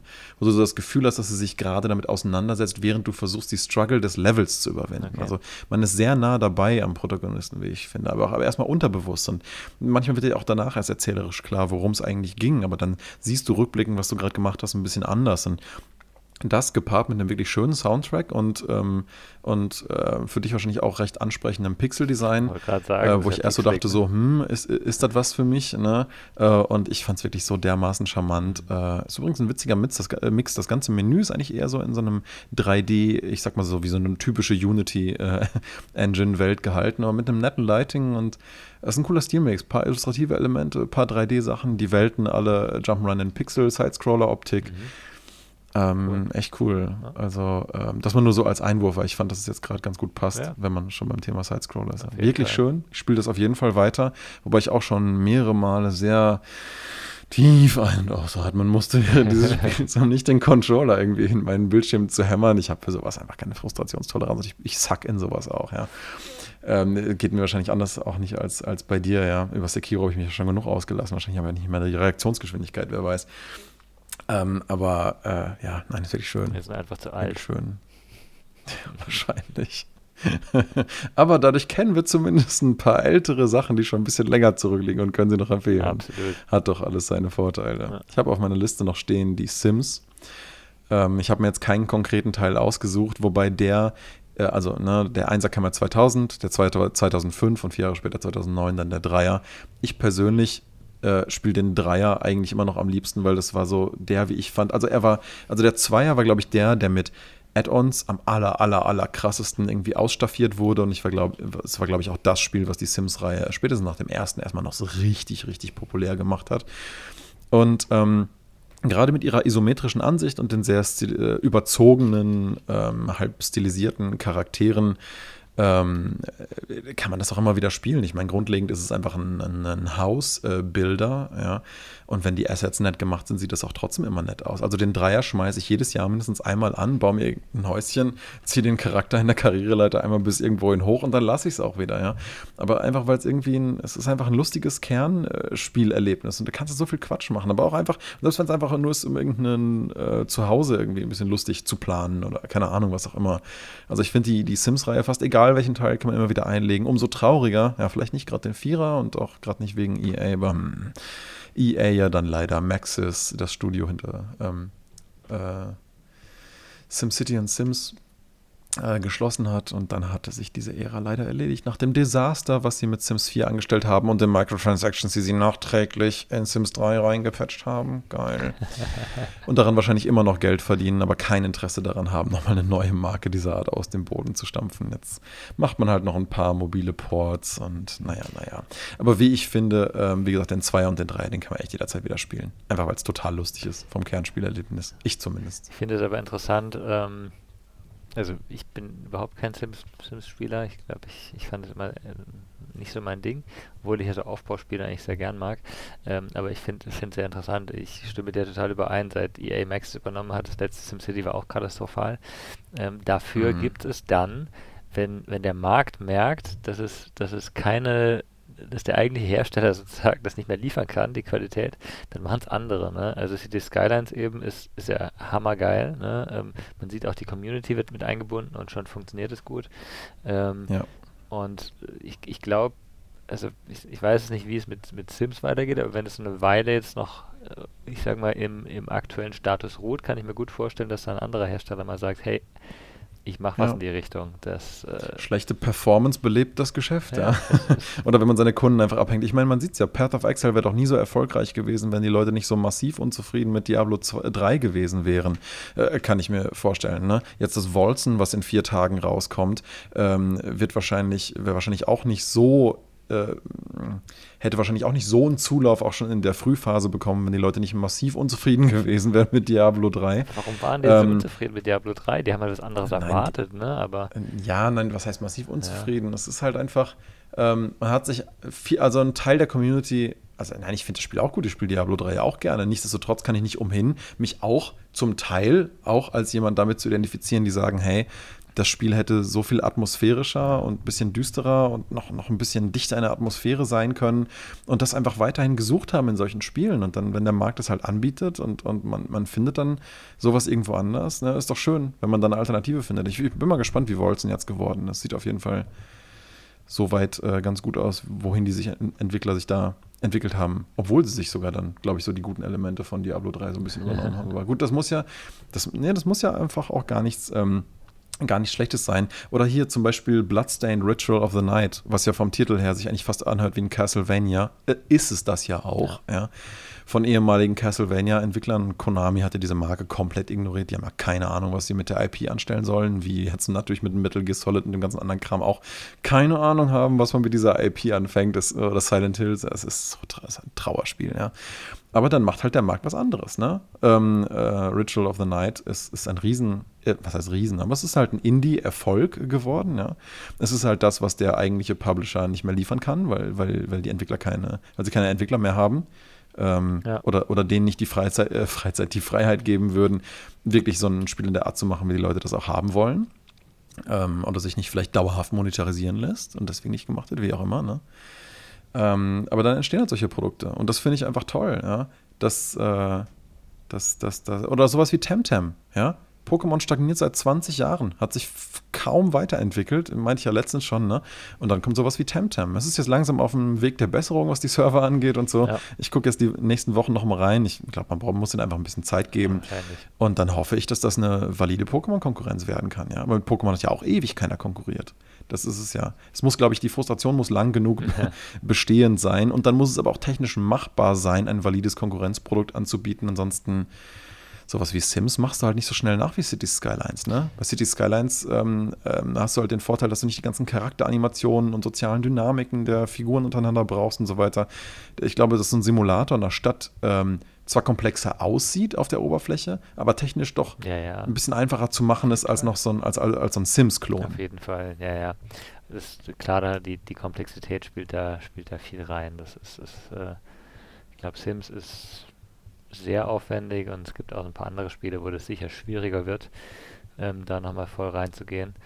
Ähm, keine Ahnung, wenn es einer Pokémon Go nachmachen will, wird er wahrscheinlich auch ein Problem haben. Ne? Wahrscheinlich sowohl technisch als auch ähm, als auch, ja gut, Komplexität nicht unbedingt, aber technisch auf jeden Fall. Ne? Da gibt es halt momentan einen ja. Technikanbieter, der das gut macht. Ja, und die haben das ja auch, äh, glaube ich, nur überhaupt nennen wir es mal, hinbekommen, äh, weil sie halt vorher schon jahrelang an ihrem eigenen Game Ingress dran entwickelt hatten und die haben einfach von dem Game nur einen Reskin gemacht, der jetzt Pokémon Go ist. Das ist die gleiche technische Foundation, ja. ja. Und die ganzen Animationen, 3D-Files haben sie sich aus den 3DS-Games und der Library von Nintendo da wahrscheinlich gezogen. Kann mir keiner erzählen, dass es anders ist, es ist einfach eins zu eins das Gleiche, ne? Äh, und dann halt mit dem Material einfach einen Reskin von Ingress gemacht. Und deswegen geht es dann halt technisch auch, weil die halt jahrelang an diesem weltweiten äh, Netzwerk und, und, und, und Besichtigungszeug für, für äh, Standorte von Interesse und so weiter gearbeitet haben und dieses System da einfach ähm, wahrscheinlich dafür portiert haben. Ja, Ansonsten ist es nämlich ein verdammt großes Unterfangen, weltumspannend so ein, so ein äh, Game äh, technisch hinzukriegen. Dafür muss man, denke ich, auch immer noch sehr, sehr großen Respekt vor Niantic haben.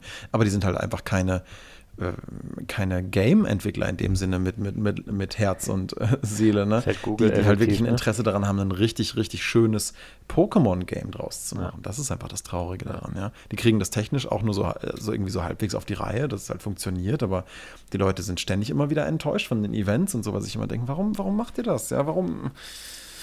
Ah, ja, ja, die, und, und die kommunizieren auch nicht mit ihrer Community, deswegen haben die auch keine Ahnung, was die Leute wollen die, die, die, die, reden nicht drüber, was sie machen. Aber gut, das ist, das ist ein anderes Thema. Wir haben ja eigentlich über schöne nostalgische Themen zu reden und uns nicht wieder über irgendwelche unkompetenten Pokémon-Entwickler aufzureden. Genau, ich hätte noch abschließend eins, äh, das, das äh, ich glaube, das echt sehr lange auf dieser Liste stehen kann, weil die, weil die Grafik auch ähm, nicht schlechter wird. Ist jetzt in dem Fall keine Vektor, sondern eine gemalte Grafik. Äh, Bastion. Bastion ist einfach, mhm. ähm, das hat halt so eine Grafikqualität, dass ich glaube, man kann aus dem auch das Ganze nachher auch auf 8K hochskalieren und keiner stört sich dran. Ähm, ja. Es hat einen, das ist aber auch super schön einfach. Wirklich, also und toll erzählt auch. Toll erzählt, eben toller, toller Erzähler, Stimme. Also der, der Typ, der das macht, einfach, der macht es super. Ähm, aber auch sehr cooles Gameplay und auch, ähm, finde ich, sehr, sehr schöne Animationen. Also man erinnert sich bei dem Spiel erinnere ich mich sehr oft an diese, man kommt rein, man, man, äh, irgendwas baut sich auf, ne? Ähm, und genauso baut sich es auch wieder ab, während man durch das Spiel läuft. Ne? Es bewegt sich sehr viel da drin. Ähm, und diese, diese Art ähm, auch ist einfach lebendig, ne? Genau. Das war so mein Eindruck. Ja, es lebt, das stimmt. Lebendig ist ein guter, guter Ausdruck. Aber auch, ähm, wie man eben von oben drauf schaut, diese Perspektive ist auch eine sehr schöne. Ne? Eigentlich ist es ja ein, eigentlich ist es ein ja, weiß nicht, wie man es nennen soll. Isometrisch? Ja, isometrisch äh, auf jeden Fall irgendwie, aber es hat halt so diese, diese Tiefe durch dieses, ich laufe durch die Wolken ja. durch, ne? Ja, ja, es, es, es, es ist halt so eine äh, Dreiviertelprofil von so halb isometrisch oben Perspektive, mhm. gepaart mit vielen tiefen Layern. Gerade wenn du über diese Sachen läufst, die halt so in den Wolken liegen, ne? wie sich Sachen unten drunter langsamer verschieben und ja. so. Das war ja auch gerade in, in älteren Games halt ein sehr beliebtes Mittel, um überhaupt die Möglichkeit haben, ein bisschen Tiefe in der Spielwelt zu vermitteln, schon zu alten äh, SNES-Zeiten. Und das, und das nutzen sie halt hier total großartig. Ja. Ja. Gerade für so illustrative Elemente um damit ein bisschen Tiefe zu vermitteln. Das ist schön, ja. Bastion war toll. Das mochte ich auch gerne. Ja. Ähm, was ich auch, ähm, ich, also ich wollte dich da jetzt nicht nee, abhaken. Alles gut, ich äh, glaube, viel mehr kann man noch, dazu nicht äh, sagen. Also. Nee, eben, viel mehr kann man dazu nicht sagen. Also ich denke, es ist einfach auch eine sehr, sehr tolle Empfehlung und ähm, ja, wie ich, wie ich auch mal bei dieser Discover-Rubrik von unserer Website versuche, Sachen immer nur anzureißen. Die Leute müssen es einfach selber erleben. Äh, es gibt so manche Spiele, zum Beispiel wie bei Nier Automata, wenn du den Leuten empfiehlst, warum es toll ist, dann spoilerst du sie quasi schon. Okay. Ähm, das, äh, das ist so manchmal die Krux bei so Sachen. Ne? Jetzt nicht zwingend bei Bastion. Ich glaube, über Bastion kann man auch ein bisschen reden, einfach weil das in, in, ins, äh, insgesamt, glaube ich, eher einfach sich als, als grundästhetisches Erlebnis beschreiben lässt. Vielleicht auch so ein bisschen wie Hyperlight Drifter. Also ich glaube, wer Bastion mag, der könnte Hyperlight Drifter auch sehr gerne mögen, gerade wenn er, wie du noch gerne gern diesen Pixel-Stil irgendwie mag. Das ist auch eins der Lieblingsgames von einem Kumpel von mir. Der meinte auch, hey, spiel mal Hyperlight Drifter. Ich habe es mir da mal ein bisschen angeschaut und es ist, glaube ich, auch ganz cool. Ähm, so viel Zeit habe ich aber noch nicht reingesteckt. Also ich denke, das kommt ihm aber auch ein bisschen ähnlich. Aber was mir jedenfalls äh, schon seit äh, acht Jahren wirklich jedes Jahr mindestens fünfmal einen Anlass äh, zum Spielen gibt, ist Journey. Ich weiß, das äh, wirkt noch nicht wirklich wie ein altes Spiel, aber man muss doch mal sehen, das ist immerhin schon äh, schon fast acht Jahre alt. Ich finde, ne? wirkt noch, sehr ähm, altes Spiel. Sorry. Ja, das ist irgendwie witzig, weil für mich ist es so ein Beispiel dafür, wie man wie man eine schön stilisierte Welt gepaart mit einem sehr emotionalen, äh, passenden äh, Soundtrack und, und schönen Animationen äh, und einer netten Dramaturgie, auch farblich gesehen durch die Palette, die man so nach und nach durch die, die einzelnen Welten durchläuft, einfach ein doch sehr zeitloses, emotionales Erlebnis kreiert. Das, äh, jedes Mal, wenn ich jemanden zu Besuch habe, der das Spiel nicht kennt, ich setze ihn sofort davon, die Leute sind alle immer restlos begeistert, ja. Aber es ist witzig, du findest, dass das Spiel doch schon dated aussieht, ja? Naja, nicht, nicht wirklich. Also ich, ich würde mit dir übereinstimmen, es ist ein Spiel, das kann man immer noch sehr gut spielen. Das ist ein sehr, sehr schönes Spiel. Ähm, aber man sieht ihm, finde ich, an, also man sieht ihm das Alter an, das ist nicht mehr, äh, ist halt nicht Mhm. mehr so glatt, wie, wie ein Spiel, das jetzt neu rauskommt, wäre. Es ist, es ist jetzt nicht pixelig geworden, aber es hat so, es hat so diese, diesen Artefakt-Charakter schon drin, ne?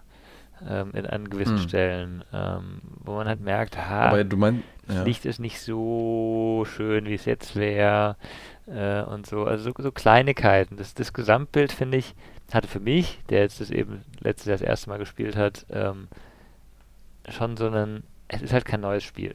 Ne? Absolut Ja. schönes Spiel, stimme ich mit dir überein. Ähm, auch wenn ich nicht ganz so begeistert bin wie du, aber ähm, äh, eben ein, ein nettes Spiel, das man auf jeden Fall mal spielen sollte und jetzt auch eher auf PC spielen kann, was ich auch sehr geil finde. Ah, du spielst es wahrscheinlich, ja, vielleicht ist das der Unterschied. Ne? Du hast es wahrscheinlich auf einem großen 4K-Screen gespielt, ne, am, am Rechner jetzt. Ja.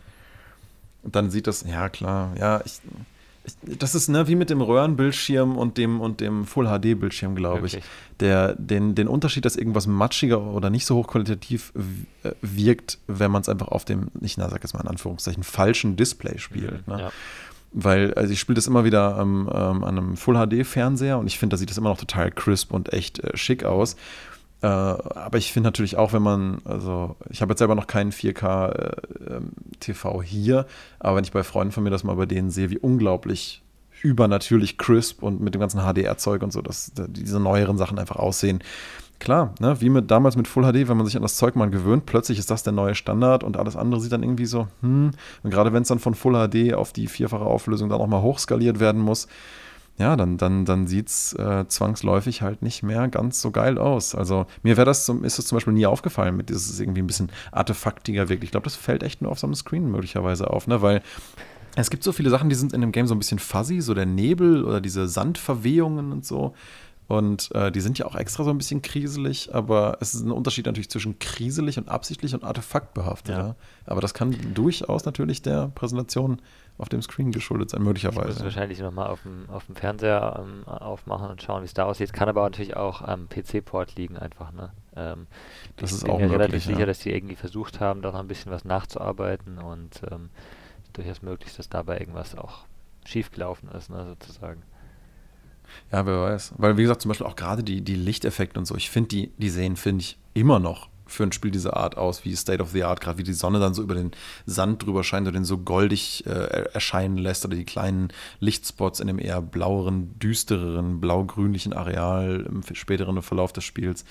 Das hat einfach was total Magisches und diese Phasen, die man durchläuft und so alles, ne? Also, ja, vielleicht guckst du noch mal auf dem Fernseher an, vielleicht ist es ja wirklich ein anderes Erlebnis. Aber das ist ja, ne, das ist ja auch ein interessanter zu beobachtender äh, Prozess, wie halt Technologie mehr oder weniger mal ermöglicht, dass Sachen gut altern und mal halt total, total schädlich sind. Ne? Dafür, wie man später irgendwas vielleicht doch fast das Gefühl hat, nicht mehr spielen zu können. Ähm, oder literally äh, na, gar nicht mehr spielen kann überhaupt, weil es einfach nicht läuft auf dem System, was du jetzt noch hast. Ich hatte mich vor zwei Tagen erst mit einer Freundin noch unterhalten über ein altes Dragon Ball Z ähm. Äh, Mugen X Revenge 2 hieß das, glaube ich. Das konntest du damals auch nur mit einer emulierten DOS-Box oder so überhaupt irgendwie zum Laufen bringen. Und das war eins der geilsten äh, Battle Games äh, mit, mit, mit ähm, an die Serie angepassten Stärkewerten der Charaktere. Also völlig ungebalanced, aber diese Serie ist ja auch total ungebalanced, ja.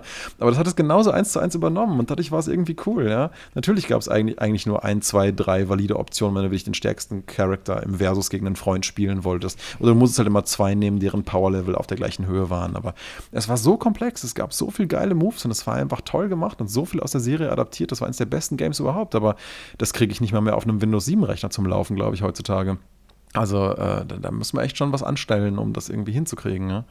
das dann noch zu emulieren. Das, ja, ja, schon witzig, wie die voranschreitende Technik da Sachen ermöglicht, aber auch gleichzeitig verhindert. Ja, wobei, also ich finde mittlerweile ist es wieder besser geworden, ehrlich gesagt, auf Windows 10 Ge gehen teilweise Sachen, die es davor nicht gingen. Teilweise gibt es ja auch mittlerweile dann die, die alten Spiele in den Stores offiziell, wo es dann eben je nach Support reingepatcht wurde. Ne? Also wenn du, wenn du irgendwie, ähm, ja, Lords of the Realm, das ich vorher, früher äh, hatte, ich habe eine Weile, habe ich das halt im, in der virtuellen Maschine auf Windows XP gespielt, weil es nicht anders ging. Ähm, aber mittlerweile ist es halt geht es halt prinzipiell über Steam zu kaufen, glaube ich, oder über das Humble Bundle, eins von beiden, ne? wo du halt merkst, oder, oder mhm. Good Old Games, ne? wo, du, wo die Spiele wirklich ähm, sozusagen auch nochmal die alten Spiele, entweder wird es gleich mit Emulator mitgeliefert und der startet halt mit allen richtigen Einstellungen oder ähm, ist eben so angepasst, dass es läuft. Das finde ich eigentlich schon eine ganz schöne Entwicklung, dass man auch ein bisschen eben auf die alten Spiele schaut und sagt, hey, ähm, das könnte ja noch, äh, könnte ja noch interessant sein für andere Leute. Ja, muss ich auch sagen. Also ich gerade gerade bei Jedi Knight 2, ähm, dass du das mittlerweile so easy über Steam wieder starten kannst, das äh, war vor ein paar Jahren auch nicht so einfach, wenn du das alte Setup ausgegraben hast. Da ist ständig immer irgendwas gecrashed ja. und so.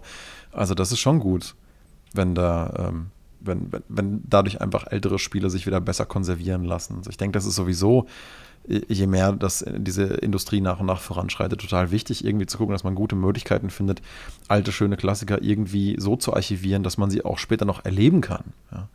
Sonst, sonst geht einfach super viel verloren, weil so alte Filme irgendwie zu konvertieren in ein digitales Format, das ist nicht so ein Ding. Aber die ganzen alten Engines und ähm, äh, Softwareumgebungen zum Laufen zu bringen, ist halt echt schon nochmal was anderes, ja. Mhm.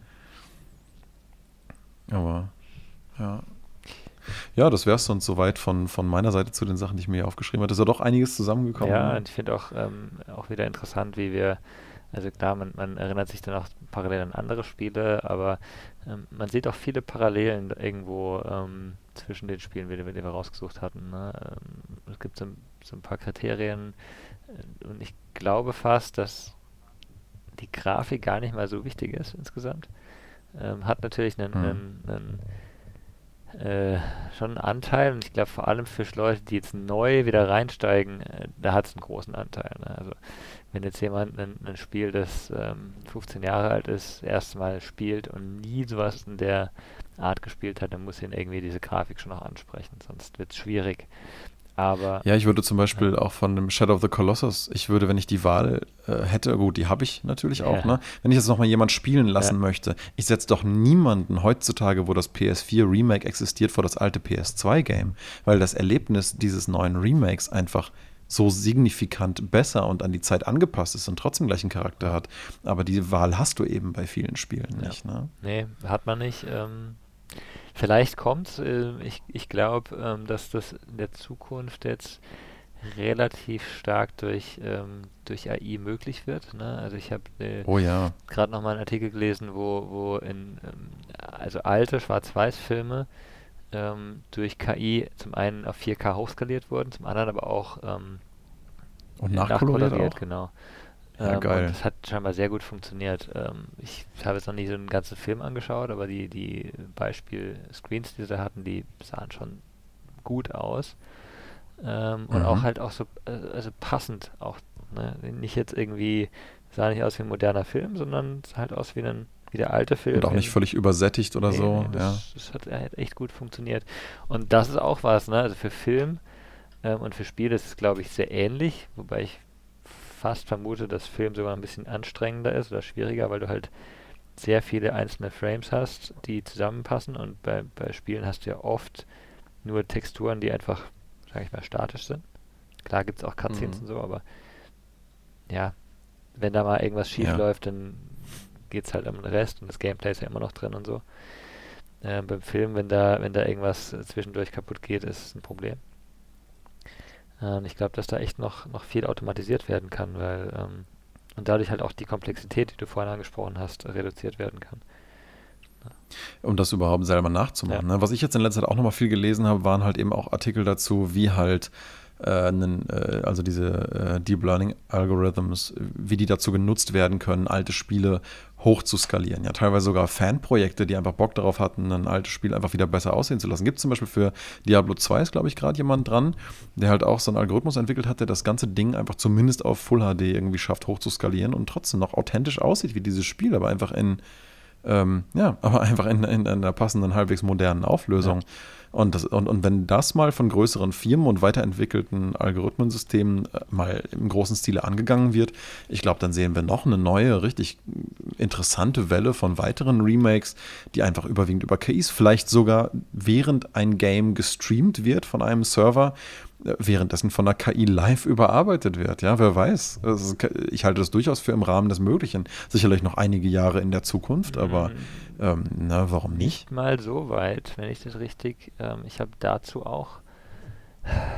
Ich, ich, weiß nicht mehr wo, ich muss mal raussuchen, den Artikel raussuchen.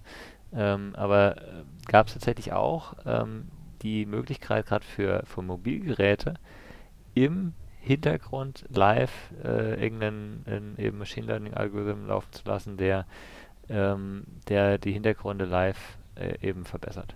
Und das ist halt, cool. äh, also wenn das gut funktioniert und scheinbar ist es auch leistungstechnisch äh, gar kein Problem, ähm, dann ist es halt echt ein, ein Schritt, der vielen, vielen Leuten, die eben später geboren sind einfach, ne? Und nicht das äh, ähm, live sozusagen das Spiel, als es rauskam. Die das konnte. Pech haben, nicht die gesamte Entwicklung ja. der Gamesindustrie so spannend genau, mitzuverfolgen. Die können da nochmal ran, ne? Also das sind ja viele Spiele, die da, die davon betroffen sind. Eben bei Half-Life gibt es ja. jetzt Black Mesa, das als Fan-Remake gemacht wurde. Aber ähm, spiel mal Mass Effect 1, da hast du auch nicht so richtig Spaß dran. Ne? Habe ich vor einem Jahr erst wieder versucht und ich habe es dann ja. wieder weggelegt, obwohl ich glaube, dass es bestimmt ein ganz, ganz, ganz tolles Spiel ist, was mir immer wieder massiv empfohlen ja. wurde. Aber ja, es ist halt, na, ne, eben. Ähm, ich, ich glaube, so, so, so diese Einstiegshürde zu erleichtern, das ist ja sowieso ein Riesenthema für diese Industrie. Ne? Wie kann man Sachen mehr vercasualisieren, wie kann man mehr Leute ansprechen, aber auch eben, ne, vielleicht eben auch für, für ältere Games. Wie kann man die Einstiegshürde erleichtern, ja. dass es eben dann vielleicht trotzdem ein bisschen kontemporärer aussieht? Ne? Warum nicht? Ja. Ist doch eine schöne Sache eigentlich. Aber genau wie du gerade schon sagtest, ich, ich glaube, wenn man jetzt mal so äh, schaut, was hier so die Parallelen bei uns gewesen sind, würde ich schon sagen, ähm, Grafikqualität an sich gar nicht so sehr, aber prinzipiell eher Stilistik und Weltenatmosphäre, sowie auch so Faktoren wie, wie Humor und Storytelling, aber vor allen Dingen Humor, die so ein Erlebnis halt fast alleine tragen können und, und dadurch halt zeitlos werden lassen. Ja. Ja. Oder zumindest wieder zugänglicher machen solange der Humor nicht veraltet. Ich zum Beispiel kann kaum noch alte äh, Otto-Filme gucken, mal als Beispiel, weil ich einfach finde, dass der, dass der Humor einfach sich vollkommen geändert hat über die Zeit hinweg. Alte Sachen, die damals auf Sat 1 liefen, wie die Wochenshow, kann man, finde ich, heutzutage nicht mehr drüber lachen. Das ist einfach vollkommen outdated. Der Humor hat sich einfach geändert. Ja. Ähm, einige alte Loriot-Sketche, ich persönlich finde die vielleicht irgendwie hier und da noch ganz lustig, weil ich die früher als Kind geguckt habe und sie da lustig fand. Und dann kann man da noch irgendwie nett drüber schmunzeln, aber auch vieles davon auch nicht mehr wirklich lustig. Ja? Der Zeitgeist ändert sich bei vielen Sachen einfach und ich glaube, bei Spielen ist das nicht viel anders. Aber wenn du dann zumindest, da zumindest irgendeinen Humor drin siehst, der noch funktioniert und mit der Zeit auch immer noch, äh, immer noch was, was abbildet, was irgendwie unterhaltsam ist, ähm, kann, kann, das, wie ich eben gerade schon sagte, was sein, was halt so ein Spiel auch mal in eine andere Zeit trägt, ja, ohne Probleme. Aber das ist ein feiner Grad, ja, gerade was Humor angeht. Ob das noch relevant ist, ich glaube, Relevanz ist echt die größte Frage bei Humor. Ne? Ist, ist diese Art von Joke noch relevant? Und so Parodien auf Sachen, die in den 90ern äh, kulturell stattgefunden haben, an Filmen und sonst wo, ähm, dahin kann man sich auch noch so grob zurückerinnern, wobei viele Jüngere wahrscheinlich auch ja auch dann nicht mehr oder nur von Erzählungen oder Sachen, die sie sich angucken. Ähm, aber ähm, dennoch, solange der Humor wie bei Conquer's Bad Fur Day in sich selbst funktioniert und in sich noch lustig ist, funktioniert das dann ja vielleicht trotzdem noch. In, was weiß ich, vielleicht in zehn Jahren noch, aber ja. ja ist, ist doch vielleicht witzig, das mal im Blick zu behalten, ob, ob sich diese Liste, ob sich diese Liste in zehn Jahren im Verlauf der Zeit noch ähnlich stellen kann oder nicht mehr. Ja, oder ob man in zehn Jahren sagt, wir brauchen die Liste nicht mehr, weil man eigentlich die meisten Spiele rückwirkend wieder spielen weil eh kann. alles noch oder wieder zugänglich ja. ist. Ja, ja. Das wäre doch auch eine nette Entwicklung. Ja, schön. Ja, das ist doch ein schönes, schönes Schlusswort, nicht wahr? Sehr optimistisch. Genau. Cool, cool. Gut, dann gucken wir mal, dass wir uns irgendein nettes Thema für nächste Woche überlegen. Vielleicht zum Thema Soundtracks oder wir machen nochmal eine ähnliche Liste wie das hier. Vielleicht alte Spiele, die man jetzt eben nicht mehr spielen kann oder aus welchen Gründen. Das hat man uns ja, glaube ich, auch nochmal vorgemerkt. Ne? Genau. Ne? Gucken wir mal. Ja. Irgendwas in der Art Alright. finden wir da schon noch. Na dann. Bis nächste Woche. Bis zum nächsten Mal. Ciao. Jo. Tschüss.